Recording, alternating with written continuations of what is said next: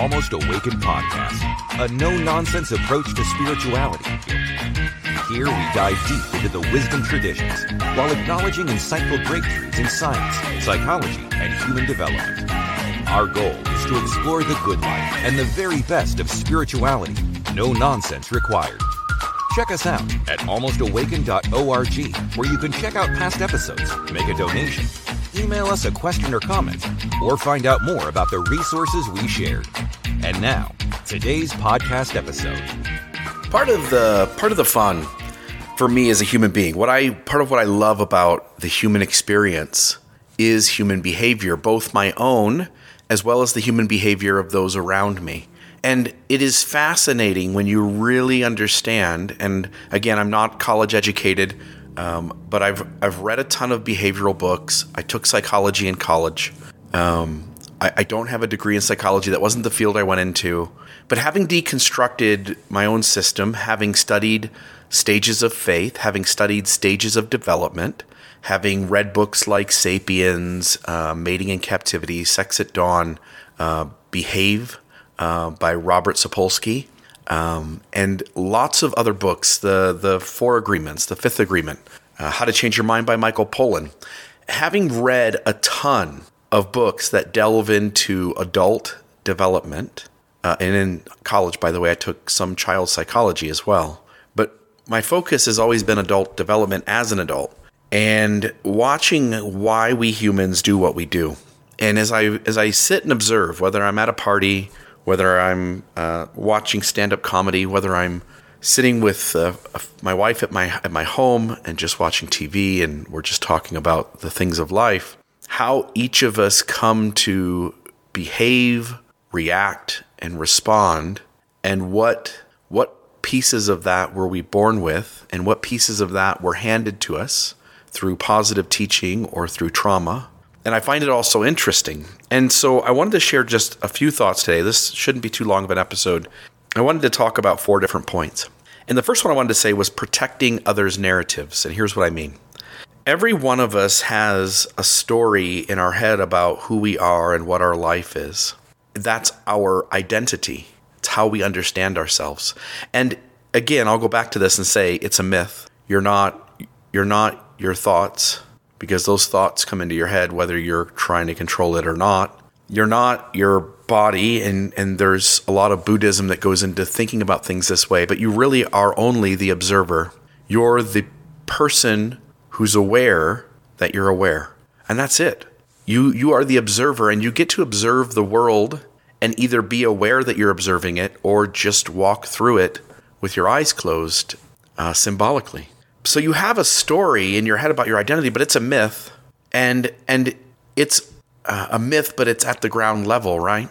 And your uh, your loved ones, your friends, your family, your coworkers, your boss, your teachers, your kids, your you know the the guy you bump into walking down the street. They're they're not at the ground level inside your head. They're another layer away, and you, as the listener, ought to understand that anyone else outside of you, you are a layer away.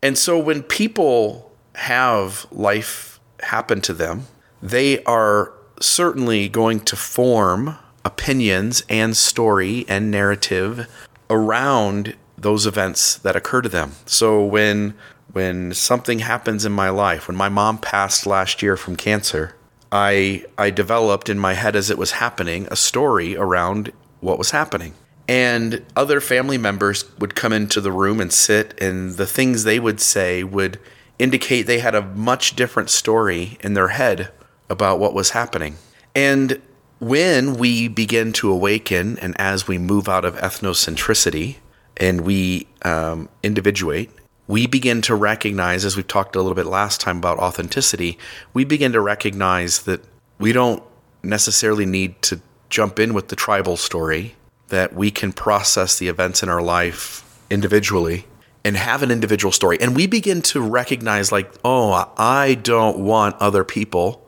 telling my story. I think it's an, an important point that we protect other people's narratives. I, I think that when we understand that everybody's story for themselves is at the ground level and the rest of us are all a layer away from anyone else and their story, that we respect the ability of another human being to have control of their story. So when the when somebody tells that uh, their sister is gay, or when somebody says, "Hey, my uh, my brother just got divorced," whenever we tell someone else's story, it often breaks down into some sort of level of gossip. And we humans, again, we invented gossip. When we tell someone else's story without them being present and without giving them the safe space to tell their own story, we truly are doing them a disservice. We are hijacking their narrative. And rather than being the kind of person who hijacks the narrative of another and tells their story for them before they wanted to tell it, or tells their story for them in inaccurate ways, or tells their story for them without permission, we are causing additional trauma to those folks. And so, the first thing I wanted to say today is that we ought to be protectors of other people's narratives. We can talk about institutions, we can talk about systems, we can talk about hurt and emotion, but when we, out of just wanting to be interesting or out of wanting to be the first to say it, when we tell someone else's story for those kinds of reasons, we are consciously or unconsciously, intentionally causing trauma. And and so on the almost awakened side of things, my my two cents is that we work really hard in protecting the narratives of others. The second thing I want to say is getting lost in story. Um, we have so much mind chatter. There's so much mind chatter inside our heads, and meditation and kind of sitting still in various ways, whether you're reflecting on your own behavior, whether you're sitting in a conversation with someone else and listening to what they have to say, both in substance uh, and also the what what lies kind of one layer away from that, which is people's motives and needs and emotions. When we sit still, we tend to be able to quiet some of that mind chatter and and meditation seems to be one of the greatest tools for this. But for people who meditate as a deep practice, uh, if you have this conversation, you'll you'll recognize just by asking them that their mind chatter from a decade ago to today, and there'll be a significant difference, almost assuredly, with anyone who has a deep meditation practice. And, and when you don't have a still mind, your mind is always going. You're always getting lost in story. You're always worrying about the past and worrying about the future. And when you're stuck in a time other than this moment, then you're treating this moment as if it's already the past. And hence, you're never really living life to its fullest because you're always in your head in this moment, letting it pass by while you worry about the past and what all those things that happened, what they mean. And then you start to worry about the future and what'll, what if this and what if that. And so we humans can often get lost in story.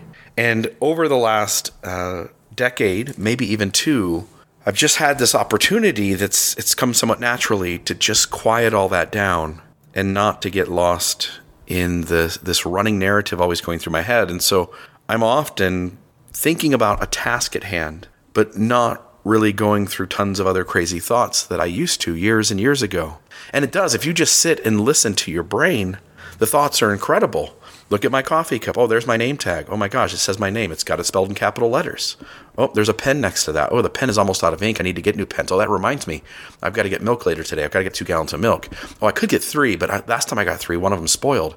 Oh, I remember that one time when I had bad food and I got food poisoning. Like our brain does that all day long.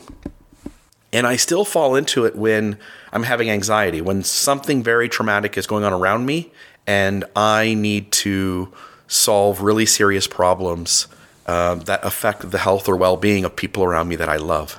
And outside of those traumatic moments, I've I've actually gotten to a really good place of keeping that mind chatter at a minimum, and and at times almost being completely non-existent. And and so I'm simply saying that when we get lost in story, what we also do because we're so stuck in what happened before and what's going to happen in the future. When you worry about all the potential possibilities in the future, you are filling up your mind with worries where the majority of them almost certainly never will come to pass. And even if they do, having your mind clear and still allows you generally to respond healthier and wiser to those things that stand in front of you. The other thing you do when you get lost in story is you can often do what we talked about first, which is you can hijack someone else's narrative. If you're worried about the past and the future and someone comes to you with some sort of hurt, rather than sit with that, take it in, think about it, and then respond in a healthy way, your fears about what was and what will be often hijacks your ability to respond, and instead, you emotionally react out of that lizard part of your brain. And when we're reacting and not responding, react is you drop the plate and you scream. Respond is someone brings something to you and you take it in, you listen and you sit with it. And you decide how you want, you decide intentionally how you want to show up in the world in this moment. And it is quite interesting, exciting, fun when you begin to notice yourself responding to the ups and downs of life all around you. And and when you respond, you you give the person a chance for their story to be heard. You give a chance for that person to feel accurately represented, and you give a chance for the healthiest outcome because you're sitting with what they've said and you're intentionally trying to figure out how you want to show up. The uh, the last uh, one of the three points I wanted to make, and then I just want to talk for a moment about sunken cost versus investment. I want to talk for a second about why we move in arguments to tangents. And so, as I'm having a conversation with my children or with my wife, we have a tendency sometimes in a argument to try to keep one-upping each other. And when the other person makes a good point, when the other person brings to our attention something that's our responsibility that we need to be accountable for in this breakdown in the relationship, we often just get defensive and try to bring up another thing. Oh, yeah, well, remember when you did this? I'm really hurt about uh, how you didn't make dinner last night. Oh, yeah, remember the five times last month you didn't make dinner and I wanted, like, we tend to do that. And, and it's a defense mechanism. It's, it's our way of protecting ourselves and it's ego based. But if we let our ego go, and, and it's, by the way, talking about it sounds easy. Letting your ego go in the moment is especially in the very front end of thinking about doing this, is impossible. It is impossible. And it's not going to be until after you blow up and everything kind of falls apart that you go like, "Oh, I could have handled that differently. What would have happened if I would have just listened to her? What would have happened if I just would have sat with what they said?" But we don't know how to do that. Our egos have been trained since early childhood to protect us and we do all that we can to deflect accountability when there's a problem onto somebody else and to at least have someone share it with us in the mistake or in the thing that went wrong. And so in a argument with somebody, when somebody first comes and says, "You hurt me," now they may say it kindly, they may say it with uh, a loud voice, they may say it crying, they may say it with a uh, stoic look, and all of that will play into how well you can respond versus react. But regardless, when someone comes to you and they say, hey, you hurt me, and, and essentially anytime you're receiving feedback from somebody you love that, that you've done something wrong, it's because they've been hurt. It's not that they, as a unbiased, objective observer, are just trying to help you grow, but they were poked. And when someone comes to us and they're poked, again, what, what is the way in which we come back to them? And so often we come back with, oh, yeah, well, you did this. And, and the reason we do that is because there's truth in what they're saying. Somewhere deep inside us is the recognition for just a moment, just a, a 30 seconds of a second, we're inside of us going, yep, I fucked up. But you know what? Other people fuck up too. You know what? They fucked up. It's not just my fault. You know what? Maybe it's not any of my fault. Maybe maybe it's their fault. And yet we would get to such a better place if we could just sit with people's hurt. And by the way, my wife and I are nowhere near great at this. We get it right sometimes, we get it wrong probably a lot more than we get it right. But we're getting it right a lot more today than we were five years ago. We were just getting it right this morning. In the past, when one of us shared their hurt, they only wanted space for their hurt to be heard. And if the other person shared anything that was hurting them, then it felt like it was turning into a fight. Like, oh yeah, well you're hurt, well I'm hurt worse. And and what really needs to happen is that both people need to sit with and listen to and understand and empathize with and own the part they play in the hurt of their partner or their friend or their mom or their child. And I'll give I'll give a tip And the problem with the tip is it needs to be the initiator of the conversation who does it.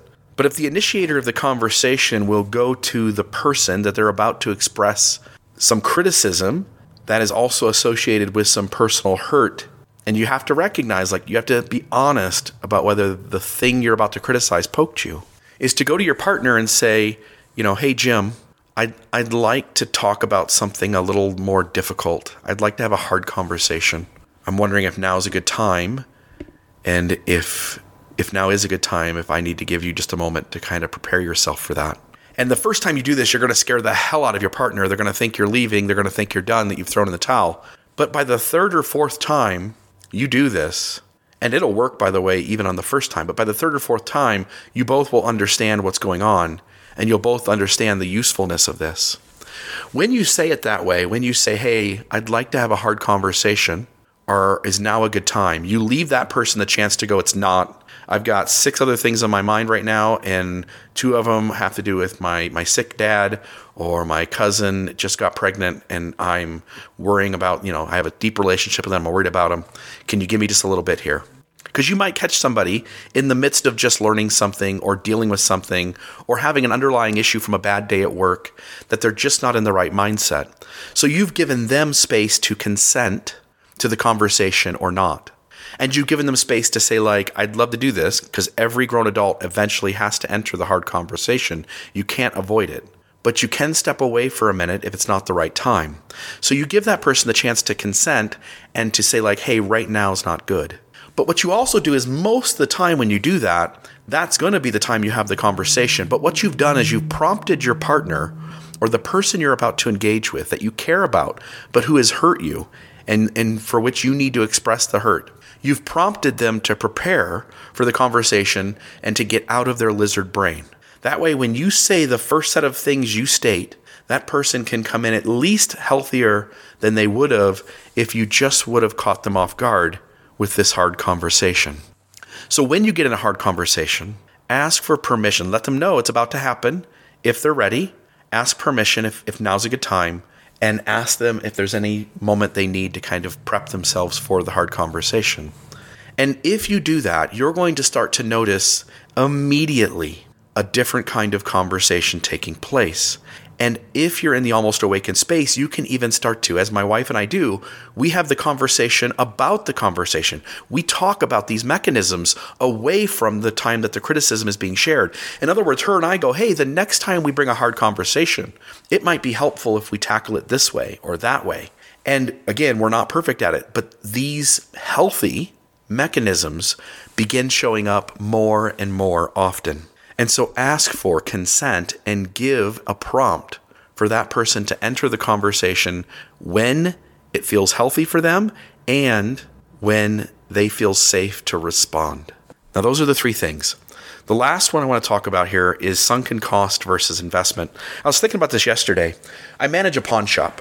I work out in, uh, in Family Pawn in Hurricane, Utah. I manage a, uh, a pawn shop, and it's it's the funnest job in the world.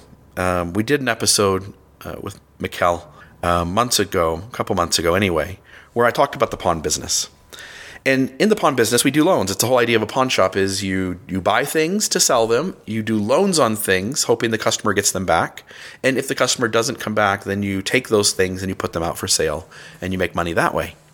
And uh, there are different types of situations that people come in for loans. And and I'm going to share kind of one of these because this is one of the ideas in psychology is this idea of sunken cost. And sunken cost is that you have put so much into something that that you don't really know or maybe even know that you won't get a reward from. You won't get benefited from or the risk of not getting a benefit is significant. That's probably a better way to say it, right? That the risk of keep putting this cost in is a it's a high risk in that you're most likely going to lose here.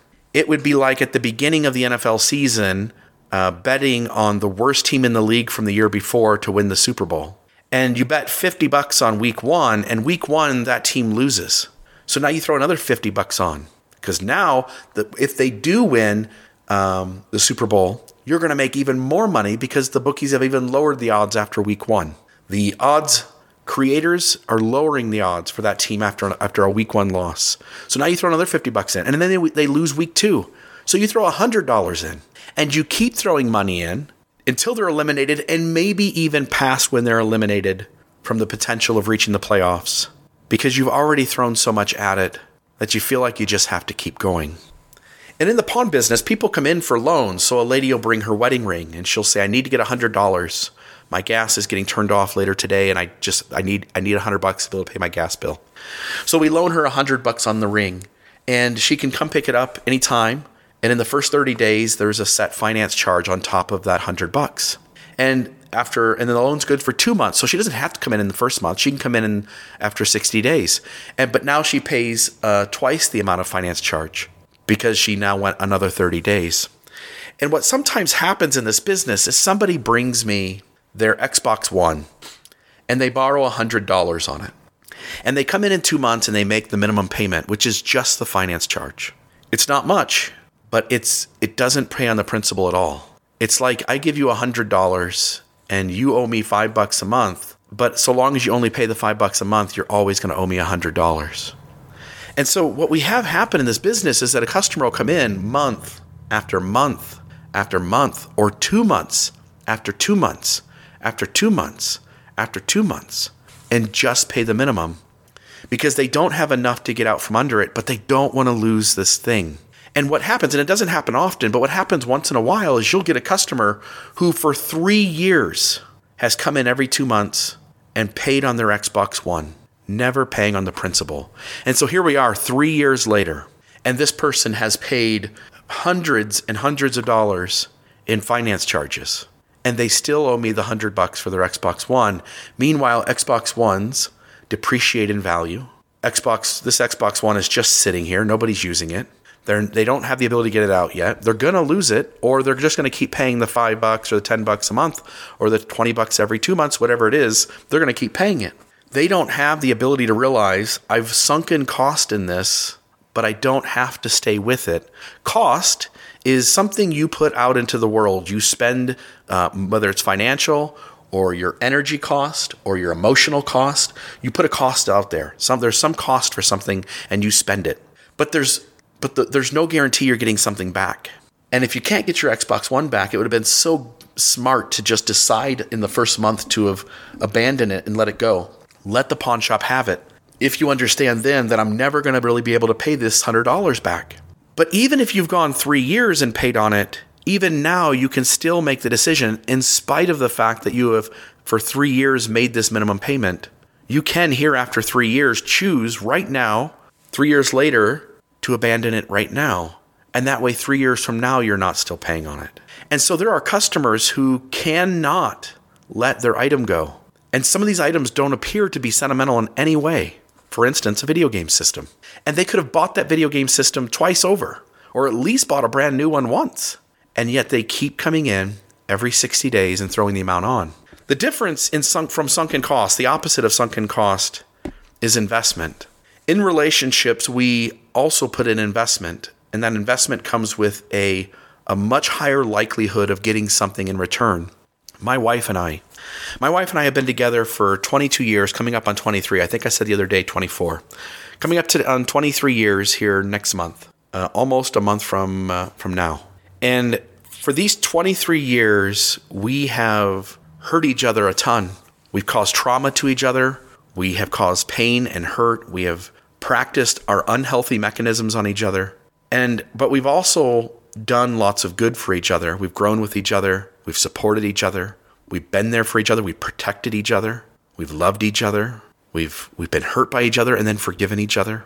And so in relationships, sometimes there's sunken cost in some relationships, and maybe there's sunken cost in every relationship and there's investment in every relationship. But if your relationship tends to involve more sunken cost than investment, you ought to feel safe discussing within yourself whether whether you still need to keep staying if it's not benefiting you. If you're in an abusive relationship, if you're in a relationship where your partner doesn't care or seem to care about you, there are relationships that um, grow. All relationships have unhealthiness. Relationships are either growing or they're remaining stagnant or they develop additional traits of abuse. And if you're in a relationship where, where you feel like it's a sunken cost, but you but you've thrown so much into it, you just can't walk away. I've I've spent too much energy here. I have to keep trying, but you don't. And on the other hand, if you're in a relationship where you're making investments and those investments have rewards, then maybe it's worth working the hard shit out. Maybe it's worth staying. Maybe it's worth getting uncomfort- uncomfortable and compromising. Maybe it's time to start getting real with each other. But whether but whether you stay or you go in a relationship, and it's not just marriage, it's friendships, it's other things, you get to decide, and the other person gets to decide. But hopefully in today's episode you've gotten some advice, something useful to you. Remember to protect other people's narratives. Try not to get lost in story.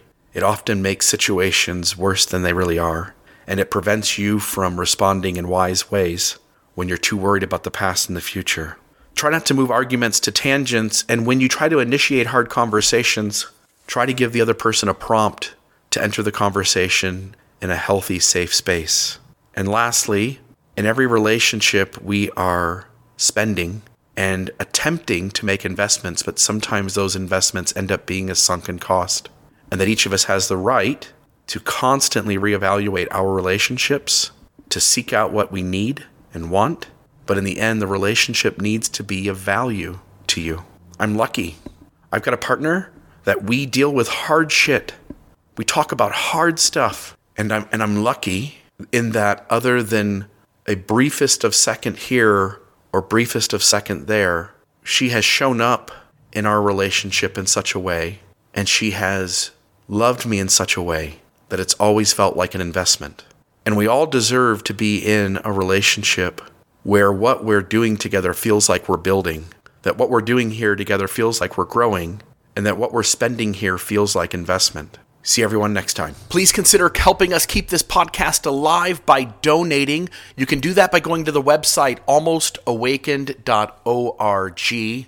There at the top of the page, you'll see the donate button. Click that and send a few dollars our way. This takes lots of time and prep to do this podcast, but we're excited to do it help us keep it going. This has been another Almost Awakened episode. Check us out at almostawakened.org, where you can check out past episodes, make a donation to keep this podcast running, email us a question or comment, or find out more about the resources shared in today's episode. For coaching opportunities or extra support, visit no-nonsense-spirituality.com to meet with certified spiritual director Brittany Hartman.